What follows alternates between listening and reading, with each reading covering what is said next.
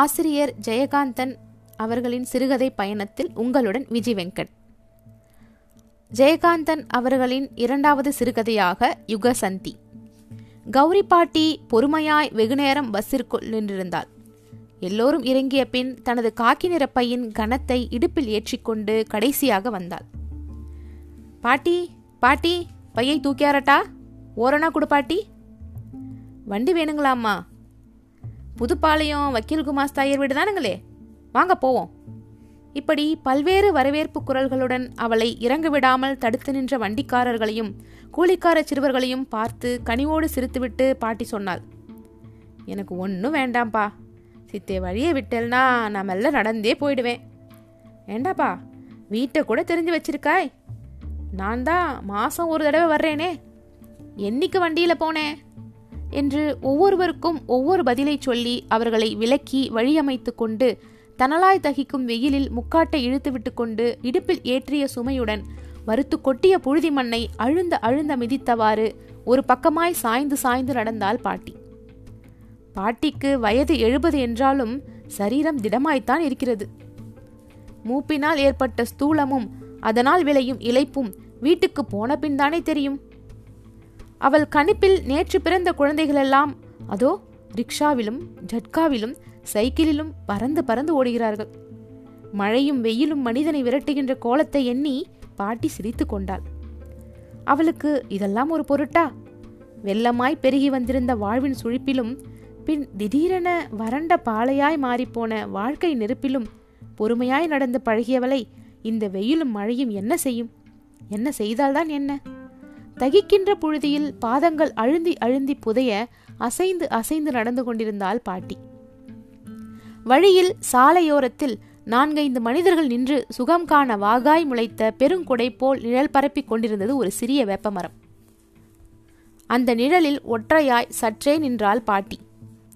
எரிந்து தகிக்கும் அவ்வெம்மையின் நடுவே சுகம் தர படர்ந்த அந்த நிழல் போலும் எந்திரங்களை தவிர எதையுமே நம்பாத இவ்விருபதாம் நூற்றாண்டில் சென்ற நூற்றாண்டின் சின்னமாய் தன் சொந்த கால்களையே நம்பி நிற்கும் காண்பதற்கரிதான அந்த கிழவியின் பிரசன்னம் போன்றும் மெல்லென வீசிய குளிர்காற்றில் வேப்பங்குழைகள் சிலிர்த்தன. என் அப்பனே மகாதேவா என்று கடவுளுக்கு நன்றி தெரிவித்துக் கொண்டு அந்த குளுமையை அனுபவித்தாள் பாட்டி. பாட்டியின் முக்காடிட்ட வட்டமான முகத்தில் ஒரு குழந்தை கலை குடிக்கொண்டிருந்தது இந்த வயதிலும் அவள் சிரிக்கும்போது வரிசை பற்கள் வடிவாய் அமைந்திருந்தது ஓர் ஆச்சரியமே. அவள் மோவாயின் வலது புறத்தில் ஒரு மிளகை விடவும் சற்று பருத்த அழகிய கருப்பு மச்சம். அதன் மீது மட்டும் கரு கருவென இரண்டு முடி. இவ்வளவையும் ஒரு சேர பார்த்தவர்கள் இவள் இளவயதில் எப்படி இருந்திருப்பாள் என்று எண்ணாமல் இருக்க முடியாது. பாட்டியின் பொன்னிறமான மேனியில் அதிக நிறப்பேதம் காட்டாத நாற்பட்டு புடவை காற்றில் படபடத்து புடவையிலிட்ட முக்காட்டின் விளிம்பிலெல்லாம் குத்து குத்தாய் லேசாக தலை காட்டும் மழித்து நாளாகிவிட்டதால் வளர்ந்திருக்கும் வெள்ளி முடி. கழுத்தில் ஸ்படிக மாலை. நெற்றியில் வியர்வையால் கலைந்த விபூதி பூச்சு. புடவை தலைப்பால் முகத்தையும் கைகளையும் மார்புக்குவட்டின் மடிப்புகளையும் அழுந்த துடைத்து விட்டு கொண்டாள். அப்போது வலது விழாப்புறத்தில் இருந்த சிறிய பவழம் போன்ற சிவப்பு மச்சம் வெளி தெரிந்தது மீண்டும் நிழலிலிருந்து வெயிலுக்கு வந்து புழுதி மண்ணிலிருந்து பழுக்க காய்ந்த கடில நதி பாலத்தின் கான்கிரீட் தளவரிசையில் பாதங்களை அமைதியாக படிய வைத்து அசைந்து அசைந்தவள் வரும்போது பாலத்தின் மீது கிராதியின் ஓரமாக பாட்டியம்மாள் மீது பட்டுவிடக்கூடாதே என்ற பய உணர்வோடு ஒதுங்கி நின்று கையிலுள்ள சிறு தகர பெட்டியுடன் கும்பிட்டான் ஒரு பழைய பழகிய நாவிதன். பாட்டியம்மா எங்கே நெய்வேலியில் இருந்தா என்று அன்புடன் விசாரித்தான். யாரு? வேலாயுதமா? ஆமா. உன் பொண்டாட்டி குளிச்சிட்டாளா? என்று ஆத்மார்த்தமாய் விசாரித்தாள் கிழவி. ஆச்சுங்க ஆம்பளை பையன்தான். நல்லா இருக்கட்டும். பகவான் செயல். இது மூணாவது பையனா? ஆமாமுங்க என்று பூரித்து சிரித்தான் வேலாயுதம். நீ அதிர்ஷ்டகாரன்தான். எந்த பாடாவது பட்டு படிக்க வச்சிடு. கேட்டியா? என்றதும் வேலாயுதம் குடுமியை சுரிந்தவாறு சிரித்தான். அட அசடே என்ன சிரிக்கிறாய்? காலம் வெகுவாய் மாறிண்டு வரதுரா உன் அப்பன் காலமும் உன் காலமும் தான் இப்படி பொட்டி தூக்கியே போயிடுத்து. இனிமே இது ஒன்றும் நடக்காது. புருஷால் எல்லாம் ஷாப்புக்கு போறா. பொம்மநாட்டிகள்லேயும் என்ன மாதிரி இனிமே கிடையாதுங்கிறது தான் இப்போவே தெரிகிறதே. ம் எல்லாம் சரிதான். காலம் மாறும்போது மனுஷாலும் மாறணும். என்ன நான் சொல்றது? என்று கூறி ஏதோ ஹாஸ்யம் பேசிவிட்ட மாதிரி பாட்டி சிரித்தார் பதிலுக்கு அவனும் சிரித்தான். இந்தா வெயிலுக்கு ரெண்ட கடிச்சுண்டு போ என்று இடுப்பிலிருந்து பையில் பிதுங்கி நின்ற இரண்டு வெள்ளரி பிஞ்சுகளை எடுத்து அவனது ஏந்திய கைகளில் போட்டார் பஸ்ல வரச்ச அனாவுக்கு நாலுன்னு வித்தான். குழந்தைகளுக்கு ஆகுமேன்னு ஒரு நாலனாவுக்கு வாங்கினேன் என்று அவள் சொன்னதும் வேலாயுதம் ஒரு கும்பிடு போட்டுவிட்டு தன்னை அவள் கடக்கும் வரை நின்று பின்னர் தன் வழியே நடந்தான். சிதம்பரத்தில் பிறந்து வளர்ந்த கௌரி அம்மாள் தனது பத்து வயதில் இந்த கடலூரில் நன்கு செயலில் இருந்த ஒரு குடும்பத்தில் வாழ்க்கைப்பட்டாள். பதினாறு வயதில் கையில் ஒரு குழந்தையுடன் கைமை கோலம் பூண்ட பின் இத்தனை காலமாய் தன் மகனையும் தன் புருஷன் பங்கில் கிடைத்த வீட்டையும் விட்டு எந்த ஊருக்கும் சென்றதில்லை. எனினும் தன் மகன் வயிற்றில் பிறந்த மூத்த மகள் கீதா மணக்கோலம் பூண்டு பத்தே மாதங்களில் தரித்திருந்த சுமங்கலி வேடத்தை நாடக பூச்சை கலைப்பது போல் கலைத்துவிட்டு குடும்பத்தை அழுத்தும் பெருஞ்சோகமாய் கதறிக்கொண்டு தன் மடியில் வந்து வீழ்ந்து குமுறி அழுத நாள் முதல் தனது வாழ்க்கையில் நிகழ்ந்த கடைசி சோகமாய் அவளை தாங்கிக் கொண்டாள் கௌரி பாட்டி. தன் அரவணைப்பில் தன் அன்பில் தனது கண்ணீரில் தனது ஒட்டுதலில் அவளை இருத்திக் கொள்வதையே தன் கடமையாக ஏற்றுக்கொண்டார் அதுவரை கீதாவின் மீது மகன் பெற்ற குழந்தை என்ற பாசம் மட்டுமே கொண்டிருந்த பாட்டி கணவன் இழந்த நாள் முதல் தன் உயிரையே மகன் மீது வைத்திருந்த அந்த தாய் அதை மாற்றிக்கொண்டது கீதாவுக்கு வெறும் ஆறுதல் தரும் பொருட்டன்று. கௌரி பாட்டி தனது இறந்த காலத்தின் நிகழ்கால பிரதிநிதி என தன்னையே அவளில் கண்டாள். பாட்டியின் மகன் கணேசையர் தந்தையின் மரணத்தை அதனால் விளைந்த அத்தியந்த சோகத்தை உணராதவர். அவரது மனைவி பார்வதி அடிக்கடி ரகசியமாய் கடிந்து கொள்வதற்கு ஏற்ப அவர் ஒரு அம்மா பிள்ளைதான். விதவையாகிவிட்ட கீதாவை பற்றி பலவாறு குழம்பி குழம்பி பின்னொரு நாள் ஹைஸ்கூல் படிப்போடு நின்றிருந்த அவளை உபாத்திமை பயிற்சிக்கு அனுப்ப யோசித்து தயங்கி தயங்கி தன் தாயிடம் அபிப்பிராயம் கேட்டபோது அவரது முடிவை வெகுவாக பாராட்டி அவள் ஏற்றுக்கொண்டதும் கௌரி பாட்டியை அவரால் அளக்கவே முடியவில்லை. பாட்டியம்மாள் மாறிய காலத்தில் பிறந்த கீதாவின் பாக்கியத்தை எண்ணி மனதுக்குள் பூரித்தாள். பயிற்சி முடித்து பல காலம் உள்ளூரிலே பணியாற்றி வந்த கீதாவுக்கு போன வருஷம் புதிதாக பிறந்து வேகமாக வளர்ந்து வரும் தொழில் நகரமாகிய நெய்வேலிக்கு உத்தியோக மாற்றல் வந்தபோதும் கணேசையர் குழம்பினார். அதற்கென்ன? நான் போகிறேன் துணைக்கு என்று பாட்டியம்மாள் இந்த தள்ளாத காலத்தில் மகனையும் குடும்பத்தையும் துறந்து தனிமைப்பட தானே வலிய முன்வந்ததற்கு காரணம் எங்கே முப்பது வயதை கூட எட்டாத தன் கீதா வைதவ்ய இருட்கிடங்கில் அடைப்பட்டு போவாளோ என்ற அச்சம்தான். இந்த ஒரு வருஷ காலத்தில் நீண்ட விடுமுறைகளின் போது இருவரும் வந்து தங்கிச் செல்வது தவிர சனி ஞாயிறுகளில் நினைத்த போது புறப்பட்டு வந்து விடுவாள் பாட்டி. அதற்கு முக்கியமான காரணங்களில் ஒன்று அவளது வாடிக்கையான நாவிதன் வேலாயுதத்தையும் அதற்கு முன் அவன் அப்பனையும் தவிர வேறு எவரிடமும் பாட்டியம்மாள் தலைமழித்து கொள்ள பழக்கப்படாததும் ஆகும். இப்போது வழியில் எதிர்ப்பட்ட வேலாயுதம் நாளை காலை அவள் வீட்டில் வந்து நிற்பான் என்று பாட்டிக்கு தெரியும். வரவேண்டும் என்பது அவனுக்கு தெரியும். அது வாடிக்கை. ஒரு மைலுக்கு குறைவான அந்த தூரத்தை அரை மணி நேரமாய் வழிநடந்து அவள் வீட்டருகே வந்தபோது கணேசையர் முகத்தில் தினசரி பத்திரிகையை போட்டுக்கொண்டு முன்கூடத்து ஈசி சேரில் சாய்ந்து உறங்கிக் கொண்டிருந்தார். பக்கத்தில் திறந்து வைத்த தகரட்டின்னும் முரத்தில் கொட்டிய உளுத்தம் பருப்புமாய் மூக்குத்தண்டில் கண்ணாடியை இறக்கிவிட்டு கொண்டு கல் பொறுக்கிக் கொண்டிருந்தாள் மருமகள் பார்வதி அம்மாள். கம்பி அழிவைத்து அடைத்த முன்புற குரட்டின் ஒரு மூலையில் வெயிலுக்கு மறைவாய் தொங்கிய தட்டியோரமாய் செருப்புகள் இறைந்து கிடக்க வாய்க்குள் ஏதேதோ பொருளற்ற சம்பாஷணைகளை தான் மட்டும் ராகமிழுத்து முனகியவாறு குடும்ப விளையாட்டு நடத்தி கொண்டிருந்தால் கடைசி பேத்தியான ஆறு வயது ஜானா. பாட்டி வந்து நின்றதை யாருமே கவனிக்காத போது கம்பி கதவின் நாதாங்கியை லேசாக ஓசைப்படுத்த வேண்டியிருந்தது. அந்த சிறு ஒளியில் விளையாட்டு சுவாரஸ்யத்தோடு திரும்பி பார்த்த ஜானா அன்பில் விளைந்த ஆர்வத்தோடு பாட்டி! என்ற முனகளுடன் விழிகளை அகல திறந்து முகம் விகசித்தாள். கதவை திரடி என்று பாட்டி சொல்வது காதில் விழும் முன் அம்மா அம்மா பாட்டி வந்துட்டாமா பாட்டி வந்துட்டா! என்று கூவியவாறு உள்ளே ஓடினாள் ஜானா. கதவை திறக்காமல் தன் வரவை அறிவித்தவாறு உள்ளே ஓடும் குழந்தையை கண்டு பாட்டி சிரித்தாள். கணேசையர் முகத்தின் மேல் கிடந்த பத்திரிகை இழுத்து கண் திறந்து பார்த்தார். குழந்தையின் உற்சாக கூப்பாட்டால் திடீரென்று எழுந்து சிவந்த விழிகள் மிரண்டு மிரண்டு வெறிக்க ஒரு வினாடி ஒன்றும் புரியாமல் விழித்தார் அவர். அதற்குள் ஏண்டி சனியனே இப்படி அலறிண்டு ஓடி வர? என்று குழந்தையை வைதுவிட்டு வாங்கோ வாங்கோ வெயில நடந்தா வந்தேல் ஒரு வண்டி வச்சுக்கப்படாதோ? என்று அங்கலாய்த்தவாறே மரியாதையோடு எழுந்தோடி வந்து கதவை திறந்தாள் பார்வதி. இதோ இருக்கிற இடத்துக்கு என்ன வண்டியும் வாகனமும் வேண்டி கிடக்கு? அவனானா பத்தனா குடு எட்டனா குடுமா? என்று சலித்து கொண்டே படியேறி உள்ளே வந்த தாயை கண்டதும் நல்ல வெயில்ல வந்திருக்கியா அம்மா. பார்வதி அம்மாவுக்கு மோர் கொண்டு வந்து கொடு என்று உபசரித்தவாறே ஈசி சேரிலிருந்து எழுந்தார் கணேசையர். பாவம் அசந்து தூங்கிக் கொண்டிருந்தேன்.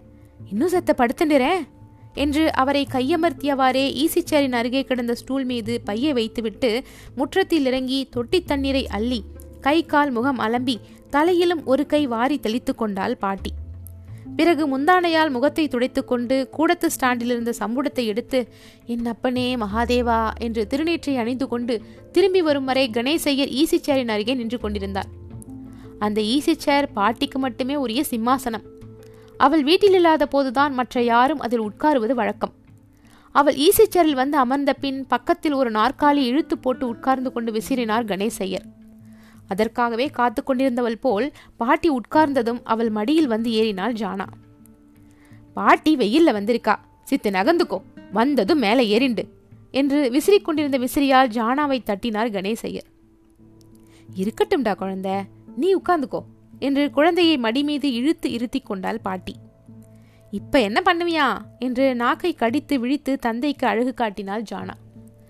ஜானாவை மடியில் வைத்துக்கொண்டே பக்கத்தில் ஸ்டூலின் மேலிருந்த பையை எடுத்து அதனுள் இருந்த வெள்ளரி பிஞ்சுகளை வரிசையாக தரையில் வைத்து ஜானாவின் கையில் ஒன்றை தந்தார் முறுக்கி சுருட்டி வைத்திருந்த மாற்றுப் புடவையை கொடியில் போடுவதற்காக பக்கத்தில் சற்று தள்ளி வைத்தாள். பிறகு பையை தலைகீழாக பிடித்து அதனுள் இருந்த மூன்று படி பச்சை வேர்க்கடலையை கொட்டிய போது அதனூடே ஒரு கவர் விழுந்தது. ஆமா மீனாவும் அம்மி எங்கே காணோம்? என்று சுற்றுமுற்றும் பார்த்தவாறு இதை உன்கிட்ட கொடுக்க சொன்னா கீதா என்று கவரை நீட்டினாள் பாட்டி. இருபது வயது நிறைந்த பெண்ணை அம்பியின் துணையோடு மேட்னி ஷோ பார்க்க என்னதான் பக்கத்தில் இருந்தாலும் எப்படி சினிமாவுக்கு அனுப்பலாம் என்று தாய் கோபித்துக் கொள்வாளோ என்ற அச்சத்தோடு கவரை வாங்கியவாறே ஏதோ அவள் படித்த நல்ல நாவலாம்மா. படமாக வந்திருக்குன்னு காலையிலேருந்து உசுரை வாங்குறது ரெண்டு சனியன்களும் மாட்னி ஷோ தானே போகட்டும்னு அனுப்பி வச்சேன் என்றார் கணேசையர் ஓ தொடர்கதையாக வந்ததே அந்த கதை தானா அது? பேரை பார்த்தேன் பேரை பார்த்தேன் என்று ஒரு பத்திரிகையின் பெயர் ஒரு எழுத்தாளரின் பெயர் முதலியவற்றை குறிப்பாக கேட்டாள் பாட்டி. இதுக்காக போய் என் குழந்தைகளை சனியனேன் திட்டுறாய் நோக்கும் எனக்கும் சினிமானா என்னன்னே தெரியாது. இந்த காலத்து பிள்ளைகளுக்கு சினிமாவை தவிர வேற ஒன்றும் தெரியாது. நம்ம குழந்தைகள் எவ்வளவோ பரவாயில்லைன்னு நினச்சிக்கோ. என்று மகனுக்கு புத்தி சொல்லிவிட்டு கவரில் என்ன சொல்லு? அவளை கேட்டப்போ அப்பா சொல்லுவான்னு பூடகமாக கொடுத்து அனுப்பிச்சா? என விளக்கினாள் பாட்டி. கவரை உடைத்து கண்ணாடியை எடுத்து மாட்டிக்கொண்டு அதனுள் இருந்த ஒரே காகிதத்தில் சுருக்கமாக எழுதியிருந்த வாசகங்களை படிக்க ஆரம்பித்ததும் கணேசையரின் கைகள் நடுங்கின. முகமெல்லாம் குப்பென உயர்த்து உதடுகள் துடித்தன. படித்து முடித்ததும் தலை நிமிர்ந்து எதிர்ச்சுவரில் தொங்கிய கீதாவின் மணக்கோல போட்டோவை வெறித்து பார்த்தார். தாயின் அருகே அமர்ந்து இனிமையான சூழ்நிலையில் மகிழ்ச்சியுடன் இருந்த கணேசையரின் முகம் திடீரென இருளடைந்தது. நாற்காலியின் கைப்பிடியை இறுக பற்றி கொண்டு தாயின் முகத்தை வெறித்து பார்த்தார். அவர் கையில் இருந்த கடிதம் கீழே நழுவியதை கூட அவர் கவனிக்கவில்லை. என்ன விபரீதம் என்று துணுக்குற்ற பாட்டியம்மாள் தரையில் விழுந்த அக்கடிதத்தை வெளிச்சத்தில் பிடித்துக்கொண்டு படிக்க ஆரம்பித்தாள். அவளால் கண்ணாடி இல்லாமலேயே படிக்க முடியும். என் அன்பிற்குரிய அப்பா அம்மா பாட்டி ஆகியோருக்கு. இந்த கடிதத்தை எழுதுகையில் ஆறு மாதங்கள் தீர்க்கமாக யோசித்து தீர்மானமான ஒரு முடிவுக்கு வந்த பின் தான் தெளிந்த மனத்தோடு எழுதுகிறேன். இந்த கடிதத்திற்கு பிறகு உங்களுக்கும் எனக்கும் கடித போக்குவரத்தோ முகலோபனமோ கூட அற்றுப்போகலாம் என்பதும் தெரிந்தே எழுதுகிறேன். என்னோடு பணிபுரியும் ஹிந்தி பட்டின் திரு ராமச்சந்திரன் என்பவரை வருகின்ற ஞாயிறன்று நான் பதிவு திருமணம் செய்து கொள்ள நிச்சயித்து விட்டேன்.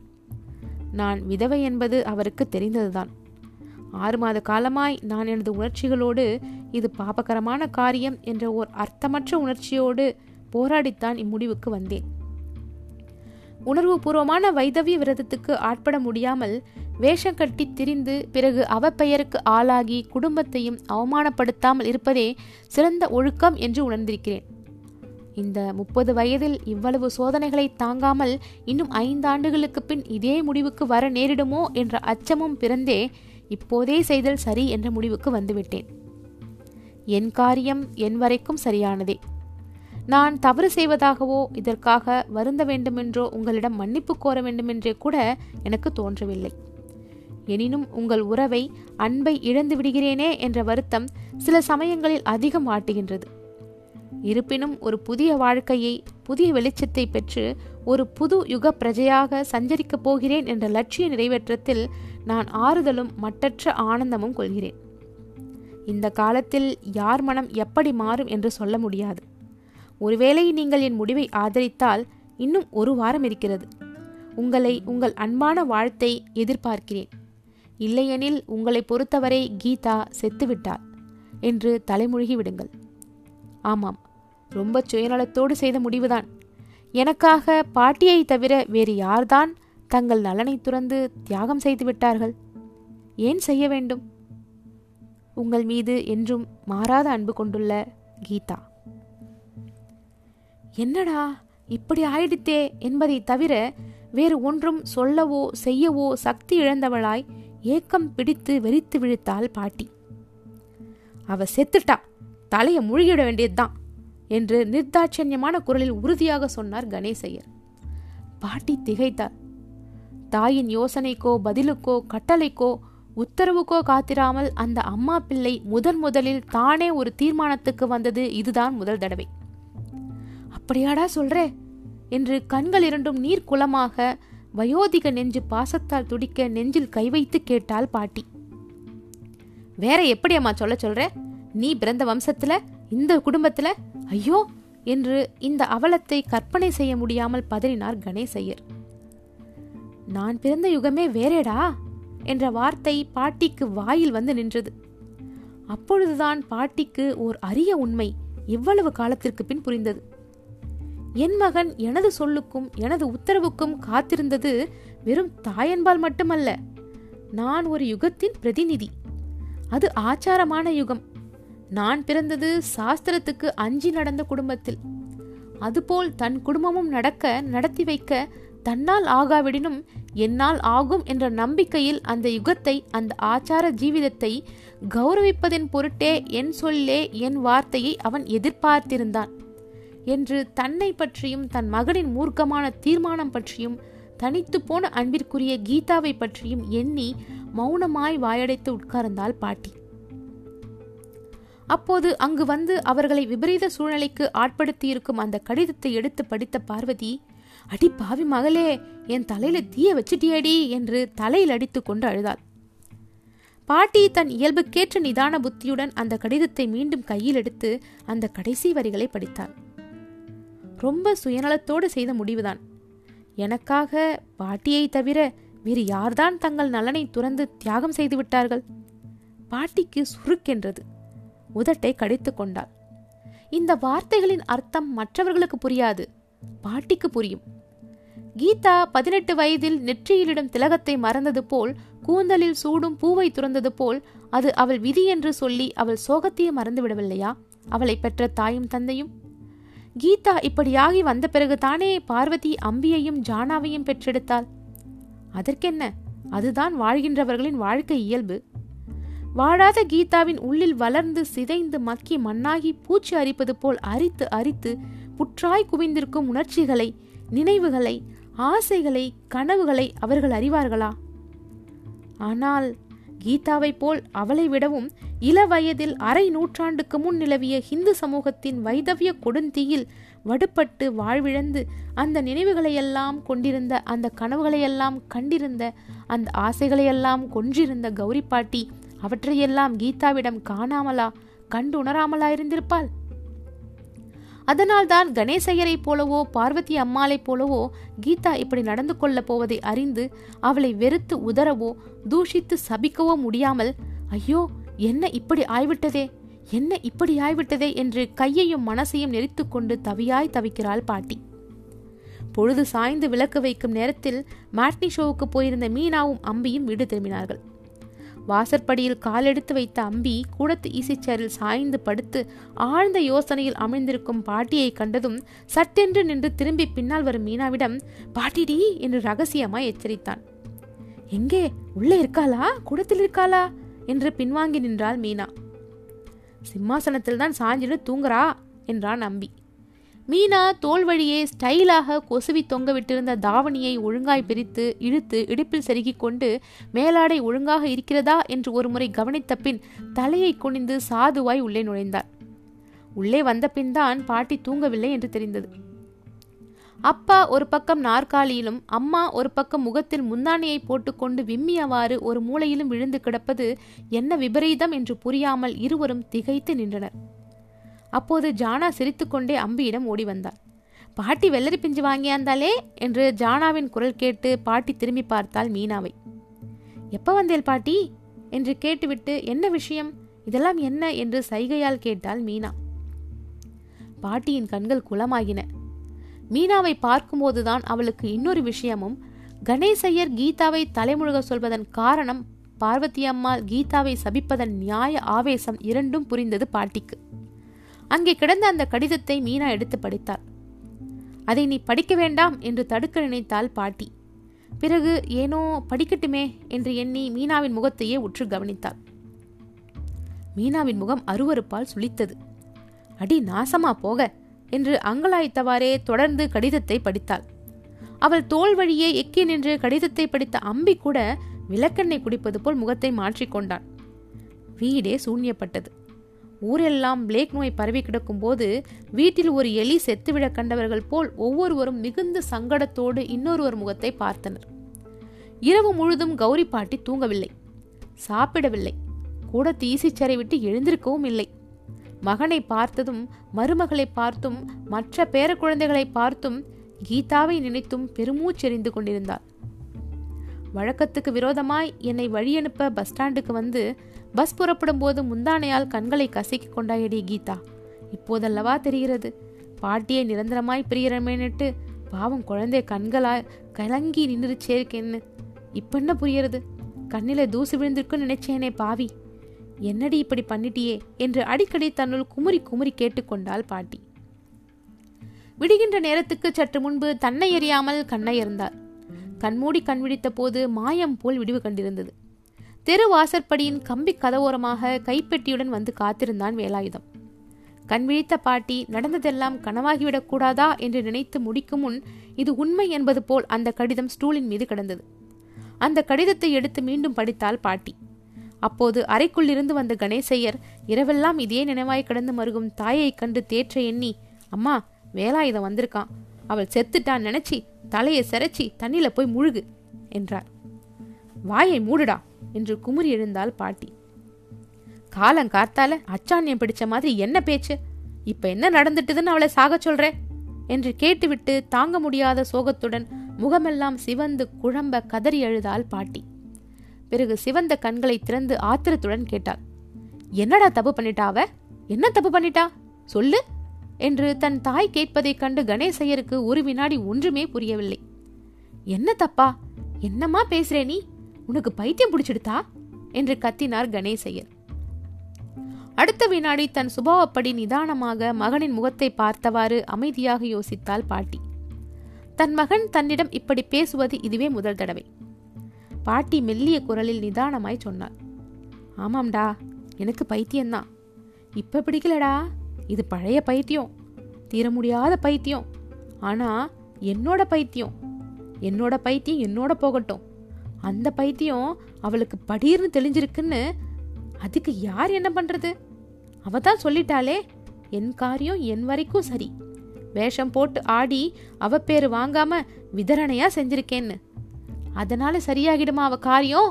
என்று வெட்டி பேசினார் கணேசையர் அவ காரியம் அவ வரைக்கும் சரிங்கிறாளே அவதான் அதுக்கு என்ன சொல்ற?